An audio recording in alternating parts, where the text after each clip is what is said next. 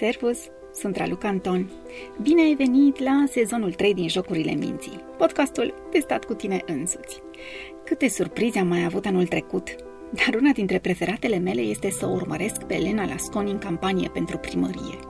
I-am urmărit pașii, alegerile, replicile, îndârjirea, dorința, speranța și toate acestea au fost proiectate și în cazul celor care au votat-o, iar asta s-a văzut în rezultate. S-a văzut dorința de schimbare a tuturor celor implicați, iar campania Elenei a avut în centrul ei nu neapărat slogane scrise pe bannere, ci prezența ei pe fiecare stradă din Câmpul Lung. Ea și-a făcut campanie din poartă în poartă, dorindu-și să-i cunoască pe cei care merg la vot, dorindu-și să vorbească cu ei, să-i asculte, să-i înțeleagă. E, umanitatea este unul dintre lucrurile care au ajutat-o să ajungă acolo unde și-a propus să schimbe. Curajul este cel care a făcut-o să creadă că se poate. Dreptatea și credința sunt lucruri care o însoțesc zi de zi. Dorința de a le fi bine și celor din jur este ceea ce o ghidează. Lucrurile pe care le-a văzut în cei 25 de ani de presă au convins-o că nu mai poate sta deoparte și doar să aștepte plângându-se de cât de rău e. Ce bine ar fi ca fiecare dintre noi să ne adunăm toate aceste resurse pentru a face lucrurile în mod diferit. Haideți să vedem cum a fost pentru Elena această călătorie. În primul rând, vă mulțumesc foarte tare că ați uh, acceptat invitația mea și îmi dau seama că este poate un uh, interviu un pic mai altfel decât sunteți obișnuită să oferiți. Um, atât în, în rolul de jurnalist, cât și acum în rolul de uh, primar al unei localități, pentru că mi-am dorit mai mult să vor, îmi doresc mai mult să vorbim despre ce este în lumea interioară a fiecăruia dintre noi și mai degrabă ce este în lumea interioară atunci când vine vorba de ceea ce faceți și de mai ales de momentele dificile prin care, prin care treceți. Și aș vrea să vă întreb așa pentru început, atunci când ați văzut cumva care este uh, denumirea podcastului sau cumva care este conținutul invitației la ce v-ați gândit sau dacă a fost un moment în care v-ați gândit, ok, oare eu despre ce o să vorbesc sau cum a fost? Cum ați primit invitația asta? Uh, uh în primul rând, eu vă mulțumesc foarte mult pentru că m-ați uh, invitat. Uh, cred că uh, Uh, unul din uh, secretele uh, fericirii și a faptului că mă simt foarte bine în pielea mea este că nu, de mulți ani de zile nu mai am așteptări, nu mai fac scenarii și îmi place să fiu surprinsă, indiferent ce denumire ar fi avut podcastul dumneavoastră, chiar uh, îmi place să, să fiu surprinsă de ceea ce o să mă întrebați, pentru că uh, nu mă gândesc la nimic, nu am nimic de ascuns, Uh, și sunt foarte, foarte deschisă, așa că puteți să mă adresați absolut orice întrebare, indiferent cum s-ar numi podcastul. Cred că pentru început m-aș gândi la uh, o întrebare în legătură cu tranziția mare, majoră pe care ați făcut-o de la o meserie la, la cealaltă. Și cred că mulți dintre noi ne aflăm de multe ori pe parcursul vieții noastre în momente din astea în care profesional suntem în contexte de cumpănă și ne gândim, ok, în ce direcție vreau să o iau sau ceea ce, ce vreau să fac, pentru că o parte din sensul nostru este definit de meseria noastră. Și mm. cred că multă lume și-ar dori să, să afle cum, cum de-ați făcut tranziția asta, care, care a fost povestea pe care v-ați spus-o despre, ok, Elena, este momentul în care tu trebuie să... Ce ați completa aici? Aici uh, ar trebui să vorbesc un pic mai mult, dar nu foarte mult, că nu, nu-mi place să pierd vremea. Uh, ideea e așa, eu sunt un om uh, foarte înfipt cu picioarele pe pământ, îmi place siguranța, deși toată viața am lucrat în domeniul privat, Uh, am lucrat în, uh, într-o televiziune, din punctul meu de vedere, cea mai uh, bună televiziune din România și 25 de ani. Pentru mine, colegii mei nu au fost doar niște colegi de serviciu, ci au fost familia mea, pentru că ei au fost mai aproape de mine decât mama și tata și chiar decât fica mea, care este plecată în Franța de vreo trei ani, la muncă acolo. Uh, și mi-a fost foarte, foarte greu să, să iau această decizie. Dar atunci când am luat-o, am știut că este uh, one-way ticket, știi, o, o, și o singură direcție, pentru că m-am focusat foarte tare pe asta. Pentru mine nu a fost, cum să zic, când am plecat din ProTV și mi-am dat demisia, CEO-ul uh, televiziunii m-a chemat și, de fapt, sunt singurul angajat căruia i s-a propus asta, că indiferent dacă mă răzgândesc pe parcurs, dacă nu o să câștig, dacă se întâmplă ceva, să mă întorc.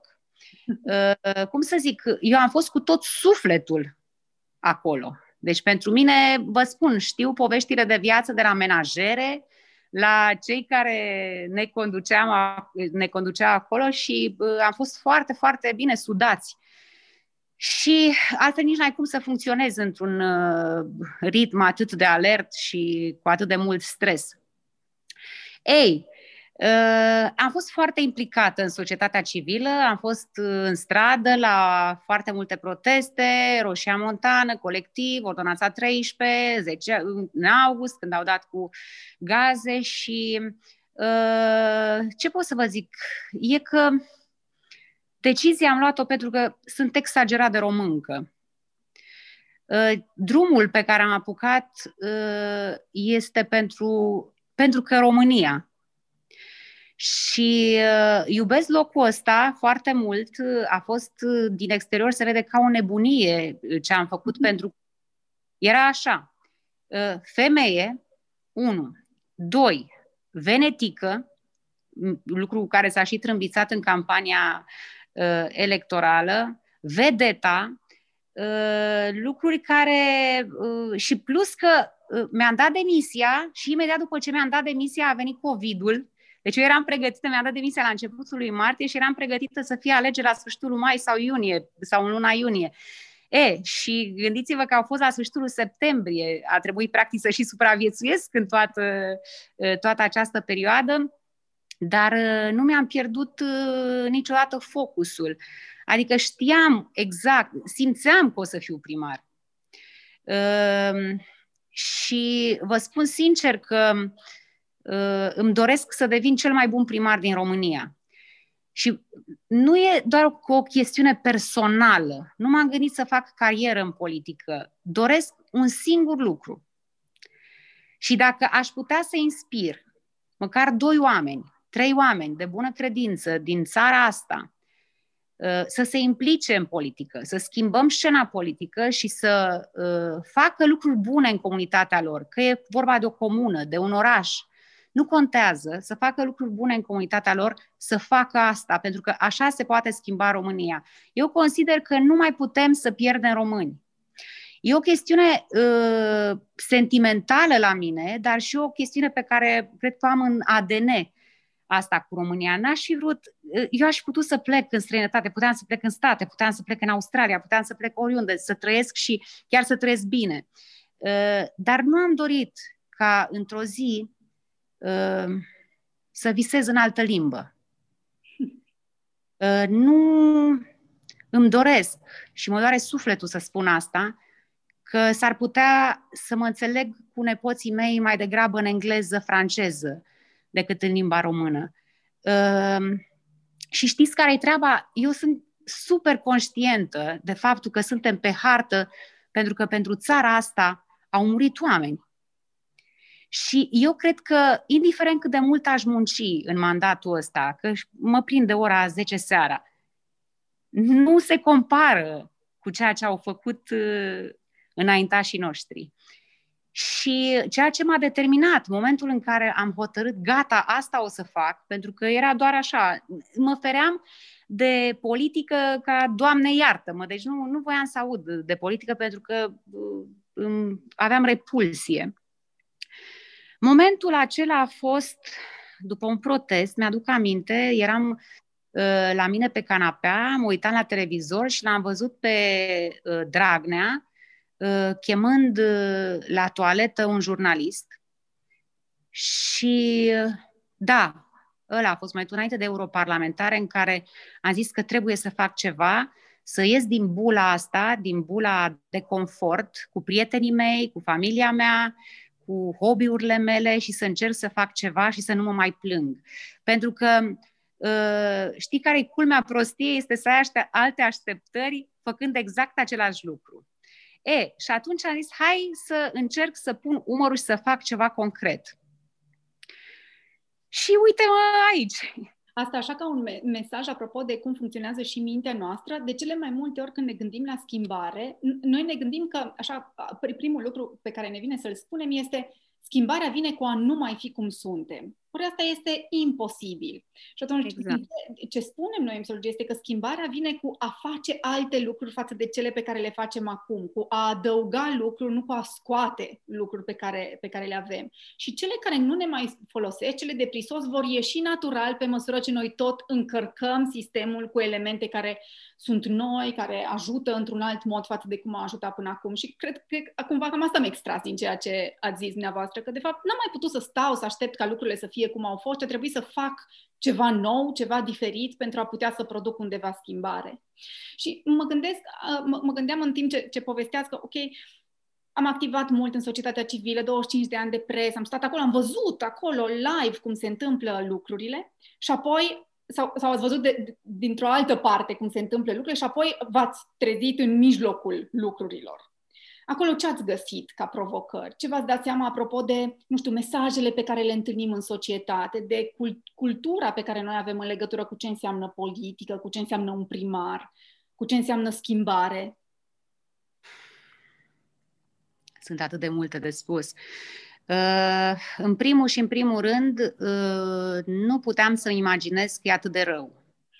Am găsit, adică moștenirea de la lucruri simple, angajații nu aveau nici măcar adrese de mail, uh, uh, cum să zic, uh, circuitul documentelor, comunicarea între departamente care nu există, faptul că oamenii nu se simt reprezentați aici, de asemenea, oamenii care nu erau așteptați la primărie cu frunți încruntate. Mi-a fost foarte greu, uh, vreo două săptămâni le-am spus uh, așa oral uh, angajaților care erau acolo la intrare în primărie să spună bună ziua, bine ați venit, cu ce vă putem ajuta. A trebuit să dau o decizie scrisă în, ace- în acest sens și nici acum, și acum le este foarte greu să facă lucrul acesta. Nu există empatie și mi se pare că empatia poate să facă minuni Uh, și, uh, de exemplu, dacă sună cineva, a sunat cineva la un moment dat și a zis că dacă lucrează duminică la uh, un departament aici la noi, pentru a elibera un certificat de deces. Și am luat eu telefonul și am zis condoleanțe pe cine ați pierdut, cum vă putem ajuta, sigur că da, am dat numărul de mobil al fetei care se ocupă de, de lucru, de eliberarea certificatelor. Adică uh, sunt niște chestii mărunte, elementare. Faptul că oamenii uh, până acum nu au fost băgați în seamă. Cea mai solicitantă um, activitate la primărie este cea de vinerea dimineața când uh, vin uh, în audiențe oameni care au cereri depuse aici și de 8 și de 10 ani.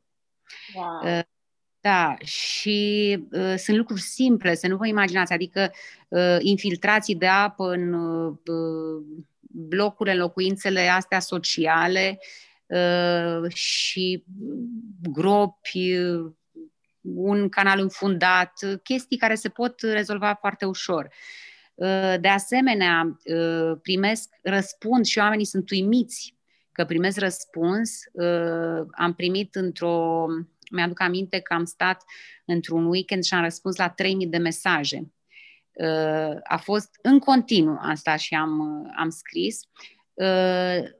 Alaltă ieri am avut vreo 200 de mail-uri Uh, și sunt lucruri absolut mărunte. Mă ajută foarte mult, uh, nu știu dacă ați văzut că uh, am alături de mine cel mai tânăr consilier personal din am România. Andrei, de altfel, mi se pare. Andrei, da, și mă ajută foarte mult și uh, îl rog să urmărească dacă s-a făcut lucrarea respectivă. De exemplu, cineva dorește o lampă pentru că stă aproape de pădure și nu vede și e întuneric ca să ajungă acasă și uh, îl rog pe el să urmărească dacă într-adevăr uh, a fost dusă la îndeplinire această treabă. Uh, ce să zic, uh, dar e ceva ce nu există niciunde în România, aici, la Câmpul Lung. Uh, și au fost uh, uimiți uh, cei din presă care au venit de la București să facă reportaje cu mine. Și anume faptul că văd și citesc în ochii oamenilor sclipire, oamenii se bucură că mă văd.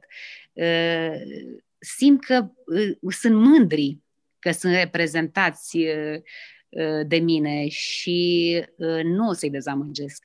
Deci, acum este momentul să confirm toată speranța și încrederea pe care și-au pus-o câmpul ungeni în mine.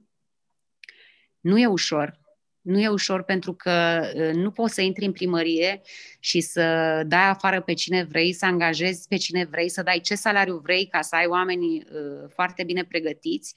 Ă, totul e pe proceduri, legea protejează din toate părțile funcționarul public, totul e pe proceduri care durează, cer timp, nu este ușor să faci echipa și dacă nu faci echipă, n-ai cum să urnești munții din loc, pentru că eu îmi doresc să facem, să depunem multe proiecte europene. Uh, și astea nu se fac așa. Și la astea sunt niște deadline-uri, trebuie să faci niște studii de fezabilitate, trebuie să știi exact ce vrei, când se deschid uh, toate colurile, ce, deci e, cum să zic, sunt foarte, foarte multe. De asemenea, nu am putut să-mi imaginez că uh, o să devin captivă în biroul ăsta atâtea ore pe zi, nu am crezut vreodată că o să semnez atât de multe hârtii, câteva mii a însemnat, vreo două mii a însemnat, că era vorba de un proiect european, alea trebuie semnate pe fiecare pagină. Era un bibliograf foarte, foarte gros. Uh, sunt tot felul de urgențe, tot felul de lucruri care apar, de avarii, de... Uh, sunt multe, dar îmi place de nu mai pot. Atunci când nu simt greu ce vă spuneți. Când, când ce anume? Când, când vă este foarte greu, ce vă spuneți? Fiecare dintre noi avem acolo niște mantre, ne zicem niște lucruri. Dumneavoastră ce vă spuneți atunci când este foarte greu? Când, când simțiți că vă pasă în piept toată presiunea asta, 2000 de semnături, că sunt captivă în primărie până la urmă. Stau acolo ore în șir. Aseară am avut, aseară am avut, am și vocalizat asta. Uh, stăteam și uh, mă ajută foarte mult și city managerul de la Sinaia, care uh, mi oferă din experiența lui și stăteam aseară și vorbeam și erau atât de multe și îmi dădeam seama că e atât de copleșitor și uh, el vedea din perspectiva lui că știa toate mecanismele și așa și i-am spus, uite ce îmi propun eu, care e strategia mea pe, pe anul ăsta și absolut orice om normal la cap s-ar desumfla. Și pe urmă am stat așa și am început, am tras aer în piept, am mai băut niște apă uh, și m-am gândit, e despre România. Deci chiar e despre România. Și dacă în fiecare zi, ok, nu-mi ies toate, dar dacă în fiecare zi eu știu că vin aici și fac câte ceva și știu că dorința mea este de schimbare spre bine, nu se poate nu se poate să nu schimbi lucrurile. Adică e, mi se pare că este imposibil. Care sunt, acum că, că vă auziți spunând asta, care sunt mesajele pe care le-ați auzit pe măsură ce ați crescut, de exemplu, apropo de cine este Elena? Cum se leagă ceea ce ați spus acum? Nu se poate, este imposibil. Dacă ești om de bună credință și vrei să faci lucruri înspre bine, nu se poate să nu-ți iasă. Și mesajele pe care le-ați auzit despre dumneavoastră de-a lungul timpului. De la oamenii cu care ați crescut. Oamenii A, de... în jur. Oamenii cu care am crescut uh, au crezut în mine și uh, spuneau despre mine că uh, sunt super gospodină, că sunt uh, un super om, nu știu ce, tot îmi spuneau, bine, ei sunt și prietenii mei și pot să exagereze. Uh, eu cred că uh, oamenii de aici încă nu mă cunosc, încă nu știu exact cine este uh, Elena Lasconi. Mie îmi sunt drag, dragi oamenii și cred că um, asta uh, s-a văzut chiar dacă am purtat mască în campania electorală. Uh, și chiar îmi pasă de asta am și fost implicată în toți anii ăștia în care am lucrat în televiziune. Am colaborat cu foarte multe ONG-uri și m-am implicat în campanii sociale. Asta a fost latura care mi-a plăcut cel mai mult. Îmi place să vorbesc cu oamenii. Dacă, de exemplu, aș veni să vă iau un interviu, nu aș sta nici un minut pe Google să vă caut. Asta am făcut tot timpul am căutat pe Google după, uh, pentru că vreau să aflu uh, și să și adresez întrebările cum simt. Deci, la mine interviurile, discuțiile sunt pe pe feeling, pe ce simți. Nu pe, că trebuie să-mi răspundă. Nu am o ecuație magică în cap, că trebuie să-mi răspundă la nu știu câte întrebări, să uh, urmez o linie. Deci, uh, cred, că, cred că asta ne lipsește, de fapt, de a pune suflet. Și dacă uh, ajungi la suflet, nu se poate să nu, să nu se schimbe lucrurile uh, în bine. Și uh, asta s-a întâmplat în câmpul lung, pentru că Uh, atât uh, PSD cât și PNL au avut niște structuri bine înfipte uh, aici. Gândiți-vă că e vorba de un județ roșu și am câștigat cu aproape 60%. Deci ceva incredibil. De, toate lucrurile astea au fost pe un val uriaș de încredere, de ultimă speranță și de emoție. Lucruri care, pe care le-au ignorat ceilalți și uh, am știut că dacă ajung să vorbesc cu oamenii și am ajuns pe toate cele 225 de străzi și am vorbit cu toți oamenii care erau acasă, pe fiecare stradă, pe unele dintre ele am fost chiar de mai multe ori, uh, am știut că nu se poate să nu se audă mesajul meu și ce vreau să fac. E, cam asta, am atât de multe. Vă este Dar... teamă, vă este teamă de, de ceva? Vă este, este ceva care vă, undeva acolo în, în spatele minții, care vă zice, o, oh, Elena, trebuie să ai grijă la ceva. Este ceva acolo? Uh, nu, păi dacă mi-era teamă mă retrăgeam de mult, că am avut tot felul de amenințări, tot felul de atacuri, sunt tot felul de uh, grupuri de interese. Uh, nu, nu e ușor, uh, dar uh, eu cred că m-a ajutat și Dumnezeu. Pentru că în toate rugăciunile mele, vă spun sincer, nu m-a rugat să fiu primar. Îmi spuneam, Doamne, dacă e să fie voința ta și e bine pentru câmpul lung, așa să fie. Pentru că știi, ă, ai grijă ce-ți dorești, că s-ar putea să ți se întâmple. Am învățat ă, în ultimii ani și cam cum să mă rog. Ă, și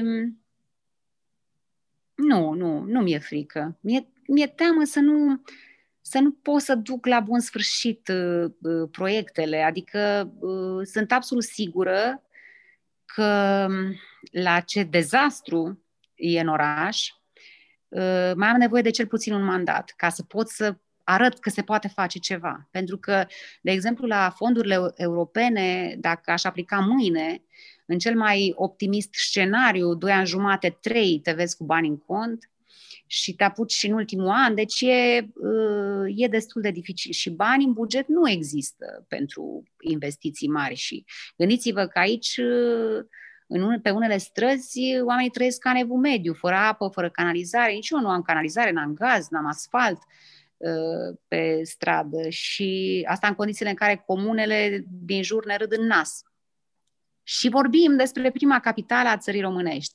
Iar anul acesta se împlinesc 500 de ani de la scrisoarea lui Nacșu. Mi-aș dori foarte tare și o să fac demersurile necesare la guvern să se dea o hotărâre de guvern prin care să fim declarat uh, capitala scrisului românesc. Și după 500 de ani, Neacșu a fost primar.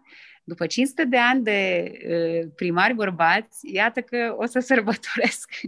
Eu prima femeie primar a Câmpul Lungului și mă bucur foarte tare, e o mare mândrie pentru mine. Așa, mi-ați și ridicat mingea la fileu că spre finale asta și aș, fi, aș vrea să vă întreb apropo de, și fără niciun așa cumva iz feminist, um, dacă ne uităm și tot am studiat, acum am citit în ultima perioadă articole despre statele care au la conducere femei și despre toată povestea asta cu pandemia și cum s-au descurcat statele respective și Um, acum, sigur că îmi place și mie că masez ego-ul când mă gândesc la, la câte, câte lucruri frumoase au făcut femeile alea în statele lor și um, mă gândesc dacă credeți că femeile au au niște abilități care le lipsesc, poate, bărbaților în rolurile acestea și pot uh, face lucrurile într-un alt mod sau pot gândi lucrurile într-un alt mod, poate din perspectiva sănătății, poate din perspectiva griji, grijii față de oameni până la urmă. Hai să ne înțelegem. Uh, în primul rând, uh, am foarte mulți prieteni bărbați pe care îi admir foarte mult. Uh, e adevărat că femeile au niște calități intră oameni în primărie sau în birou meu sau au văzut cum am uh, uh, pus luminile de Crăciun și cum am aranjat centru și uh, cum am aranjat orașul de sărbătoare și spun, se vede mână de femeie. Uh, e o altă chestie de empatie la care țin foarte mult. Uh, gândiți-vă că femeia nu e ușor să fii femeie, știe toată lumea. Uh, trebuie să fii frumoasă, deșteaptă, uh, iubita perfectă acasă, eventual să porți și tocuri, să fii impecabilă, să vorbești într-un anumit fel. E obositor. Dar eu consider că dacă nu pui măști, și nu e vorba de masca asta pe care o am eu acum pe față, care e pentru protecție uh, în perioada asta a pandemiei, uh, eu cred că lucrurile pot să iasă foarte ușor. Le-aș transmite tuturor femeilor că am fost și eu adolescentă, am avut și eu tot felul de uh, idei în minte și de preconcepții de cum ar trebui să fiu. Eu mă simt cel mai bine acum în pielea mea, pentru că nu trebuie să fiu altcineva decât eu și uh, nu obosesc. Uh, pentru că dacă aș avea măști, cred că aș obosi foarte tare. Plus că ar trebui să ai și o minte foarte agere ca să ții minte ce mască ai folosit cu cutărică sau cu cutărică. uh, da, au multe. Uite, simți și simți estetic și Uh, muncesc mai mult, adică nu se lasă până când uh, nu duc la bun sfârșit uh, un proiect, cel puțin așa sunt eu. Și perseverența și faptul că um, eu cred că o femeie ar putea deschide mai multe uși decât un bărbat. Mai ales dacă e o femeie frumoasă. Studiile ne și spun asta, da, așa este. da. Multe sunt sunt uh, foarte multe, dar nu aș vrea să vorbesc acum despre femei și despre bărbați, mai ales în, în condițiile în care eu chiar îi admir foarte mult pe bărbați. Eu oricum am uh, uh, multe chestii de la partea asta masculină, conduc foarte bine, îmi place să conduc și cu viteză, parchez ok, n-am avut un accident în viața mea. Uh, sunt uh, genul băiețos, să spunem. O întrebare și gata, promit. mă gândeam acum, uh, apropo de, uh, sigur, și partea asta de leadership, cumva, dar mă gândeam la mesajele pe care, pe care le transmitem copiilor noștri. Mai ales că îi pregătim pentru o lume care nu știm cum va fi. Atât de repede se mhm. schimbă toate încât nu știm ce meserii vor fi peste 5 ani, peste 10 ani, peste 20 de ani.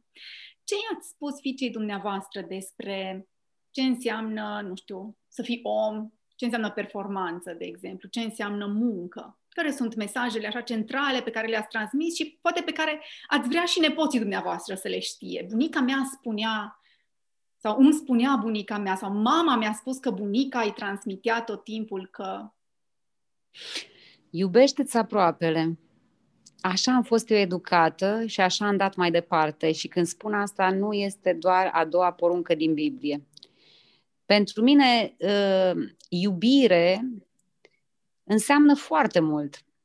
Iubire înseamnă prietenie, nu înseamnă doar relația uh, de corazon dintre uh, o femeie și un bărbat. Înseamnă a păsa. Înseamnă păsarea. Noi nu mai avem în societatea asta această noțiune de păsare. Um, să te uiți la cel de lângă tine, să faci ce-ți place, pentru că altfel te mănâncă depresia. Uh, să faci lucrurile pe care le simți că vrei să le faci. Deci eu am mers foarte mult pe ceea ce am simțit și în perioada... Eu nu știam că știu să fac campanie electorală și am făcut-o foarte bine. Deci chiar uh, au fost uimiți o grămadă. Deci v-am spus, 60% nu e uh, puțin lucru în câmpul lung. Um, și am făcut ce am simțit. Uh, să nu piardă niciodată asta. Adică eu consider că dacă pornești de la a-ți iubi aproapele și de la iubire și empatie, viața ta poate să arate super. Deci poți să ai și prieteni uh, alături de tine și prietenii sunt foarte uh, importanți pentru mine. Uh, și te simți tu bine în pielea ta. Eu chiar mă simt foarte bine acum, chiar simt că sunt absolut ok și în fiecare dimineață mă gândesc, Doamne, o binecuvântare. Mă trezesc dimineața și zic, miros, am miros, da, ok, e o binecuvântare și mă bucur foarte tare, ce faină e viața, știi? Chiar dacă ajung în, aproape în fiecare zi epuizată, că simt eu că nu mai pot, mai ales că am făcut o operație, nu se vede că am aici o cicatrice, am făcut o operație la cervicală cu o uh, proteză de titan, deci ceva uh, nu foarte ușor. Uh, dar uh, simt că mă mai doare, că mă mai ține, că mai împocnește un genunchi. deci am momente ca orice om, nu vreau să pozez acum în, în ființa perfectă, dar asta mă ține în luptă, știi? Dacă stau bine să mă gândesc, pe mine foarte mult m-a băgat în luptă furia, dar m-a menținut chestiunea asta, știi, de inimă da. iubirea. Vă mulțumesc foarte mult. Nici nu vreau să mai zic nimic așa, vreau, vreau să rămânem la final cu toate lucruri, cu a ne păsa de ceilalți, cu, chiar dacă uneori e greu să ai un sens, un scop, să știi pentru ce te trezești dimineața și chiar dacă e greu, poate să fie și fain. Nu da, e foarte, e foarte fain. Chiar e foarte fain. Vă așteptăm la câmpul lung. Abia aștept. Sunt sigură, sunt sigură că o să vă placă. Abia Eu cred că odată cu toată povestea asta vom fi foarte mulți care vom vrea să vizităm Câmpul Lung. Ce mă bucur! Vă așteptăm cu drag! Aici este cel mai bun bulz. Se fac niște covrici cu ou, care nu se fac niciunde în țară. Poate o să găsiți să cumpărați și o maramă, care este superbă, senzațională. Foarte frumos, abia așteptăm să ajungem pe acolo. Mulțumim mult! Bine, multă cu drag! Să ne, dați, să ne dați un link când da. puneți. Bine. Da. Sănătate. La revedere. Mai bine. La revedere. Am avut un exemplu plin de modestie, dar am văzut un motor care încearcă să dărâme acel hai mă că merge și așa. Iar unul dintre secretele fericirii ei este că de mult nu-și mai face scenarii, fiind un om foarte bine înfipt cu picioarele în pământ. Mulți cred că au spus că își face iluzii în tot acest demers, dar cei câțiva din jurul ei care o cunosc au știut. Pentru că pur și simplu știi că un astfel de om este făcut să stea printre oameni și oamenii știu asta. Oamenii simt asta. Am avut așa mare emoții vorbind cu Elena, m-am fost de câteva ori. Am încercat să o dreg, nu simt că am fost la nivelul la care aș fi putut să fiu. Și am stat mult după să mă gândesc de ce. Ce mi s-a fi întâmplat? Pun întrebări oamenilor de ani de zile, cu microfon sau fără microfon. Și cred că stând să mă gândesc, cred că mi s-a întâmplat o dorință. Un gând mic ascuns undeva în spatele minții care spunea și eu vreau să fac ca ea. Și eu vreau să am o comunitate cât de mică în care să-mi aduc aportul și să simt că oamenii aceia se simt în siguranță cu mine, îmi spun ce li se întâmplă și eu vreau să am curajul pe care îl are ea de a spune nu, ferm, hotărât, clar și concis, atunci când simt că e prea mult, că e destul ai mei care mă știu atât de bine ar zice acum, hai mă zic că vrei să fii primar. E, nu știu dacă administrația e locul în care să mă descurc atât de bine pe cât aș vrea, așa că las deoparte acest gând. Oricum, mi-am dat seama pe măsură ce am înregistrat fiecare episod al acestui podcast. Am făcut acest podcast pentru mine. Mă bucur de fiecare întâlnire ca un copil de o jucărie nouă și sper că alături de mine să fiți cât mai mulți care vă extrageți idei, gânduri, perspective de la fiecare invitat al meu. Eu sunt Ralu Cantor și vă aștept săptămâna viitoare, tot la o nouă ediție din Jocurile Minții. Știți voi, podcastul testat cu tine însuți.